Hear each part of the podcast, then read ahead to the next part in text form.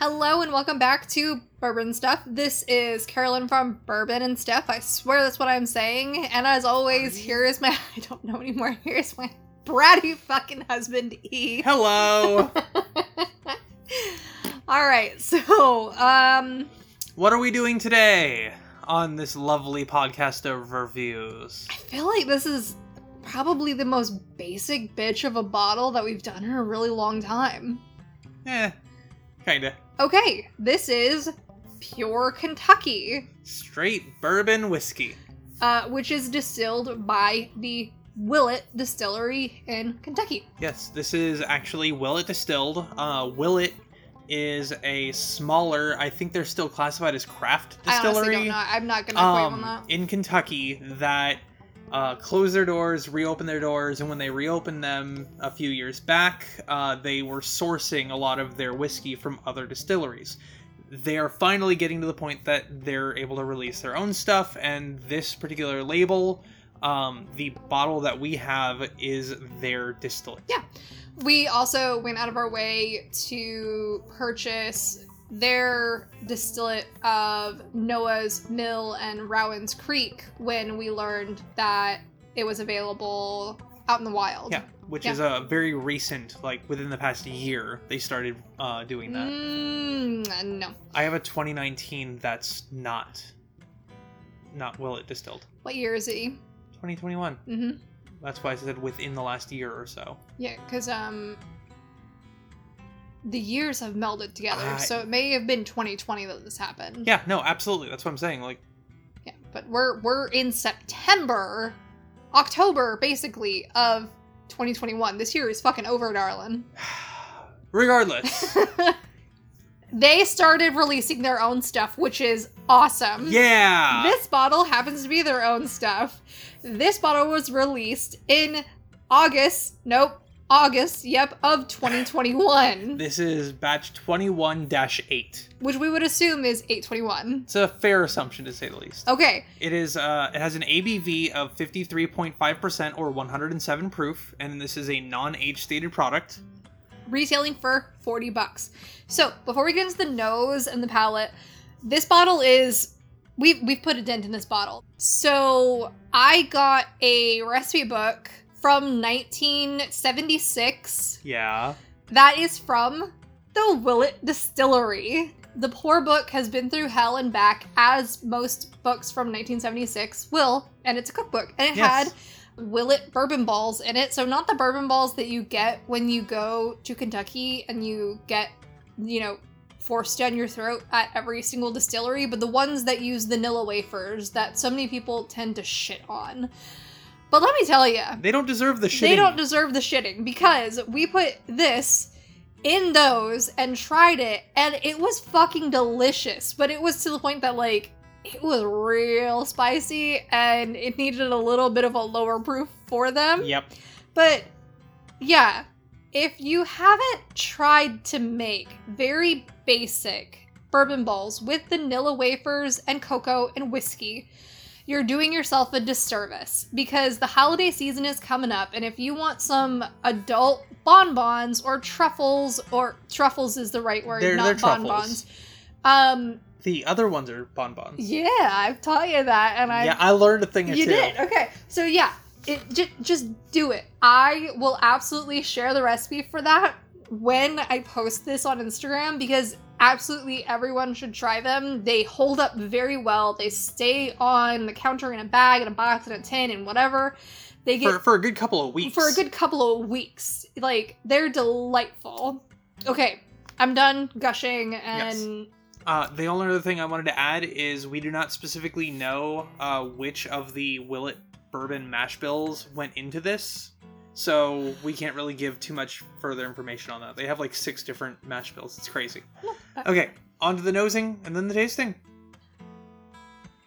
you It's know. a, it's a very down the middle bourbon that, that I'm getting. I'm having to smell my my arm because like I'm getting that caramel. I'm getting a bit of that fruity, ch- ch- what I'm associating with cherry. Um, getting that oak. it's definitely caramel and oak for me. I'm not getting any fruit.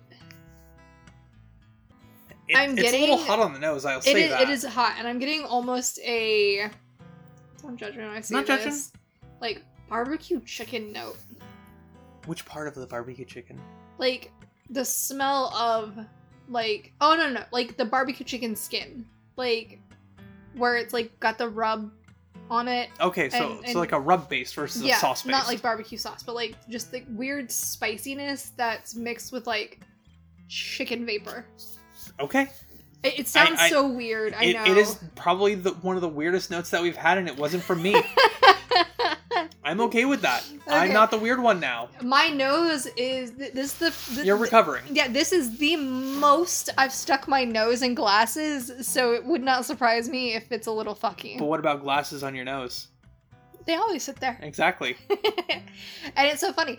There's not a single soul on Instagram that we don't know in real life Yeah. that has seen me and knows that I wear glasses. Exactly. So, yeah. Like all in all, this is a decent bourbon. Yeah. I can't like it's complain. it's right down the middle of the road. Nothing really outlying. Even a chicken note, I think, might be there. I don't. I know. mean, don't ag- genuinely. My nose is fucky, and it's being overwhelmed by everything. So take Yeah, take well- my nonsense with a grain of salt. Okay, let's get into the tasting. All right, let's do this. No, that's lovely. You know what I'm getting on there on the palate? Chicken. Black tea. Oh. I was like, damn, he's gonna say chicken. I'll be vindicated. Nope. Nope. You're still crazy. no. Um. Yes. It's it's very like rich caramel bourbony, with that black tea herbal note. And very specifically, it is caramel. It is that burnt sugar note. Yeah. Maybe that's the weird thing that I'm associating with chicken right now. Because my brain has been on chicken. You just want chicken. I do want chicken. Um, but there is a burnt sugar note to it on the palate. Like it's a bit warm for 107 proof. And yes, tea. Aggressively tea. The oak shows up on the finish. A for me. little bit of baking spicy, little bit, little bit, like on the palate. but more so at the end than like at the forefront. The forefront is all tea and like sugar and just oaky bomb. Like, so some of you may fall into this category.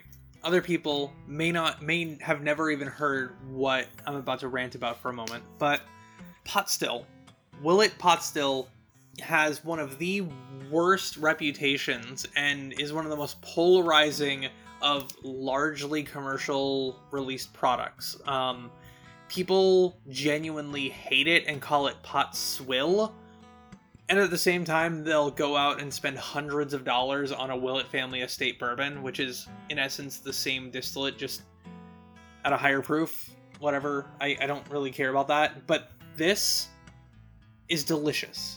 Genuinely, this is good. This is really good, and I I genuinely would choose this over the pot still any day. I would Yeah. choose this over the Willett family estates sometimes. Like, don't get me wrong, Possibly. I love the Green Label like four year rye. Yeah, that that's That a, is- that is a classic. That is delicious, but this very unassuming $40 label bottle. label that has not been updated since like the sixties. Yeah, it may actually be the same label.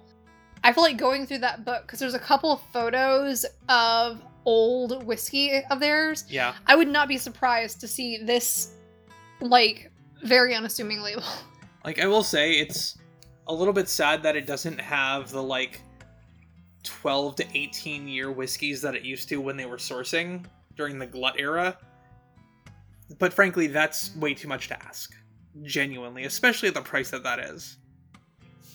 Yeah, I mean, like, I 100%, like, can we get this here in Florida? We got that here in Florida. Okay, I wasn't we got sure. That at, we got that at Browdy's. Okay, I wasn't sure if this is the ones that we got. No, up there. no, uh, but it does exist in the gift shop at Willett. Okay. So, this is one that I definitely want to replace because this Yeah. is quite low. Absolutely.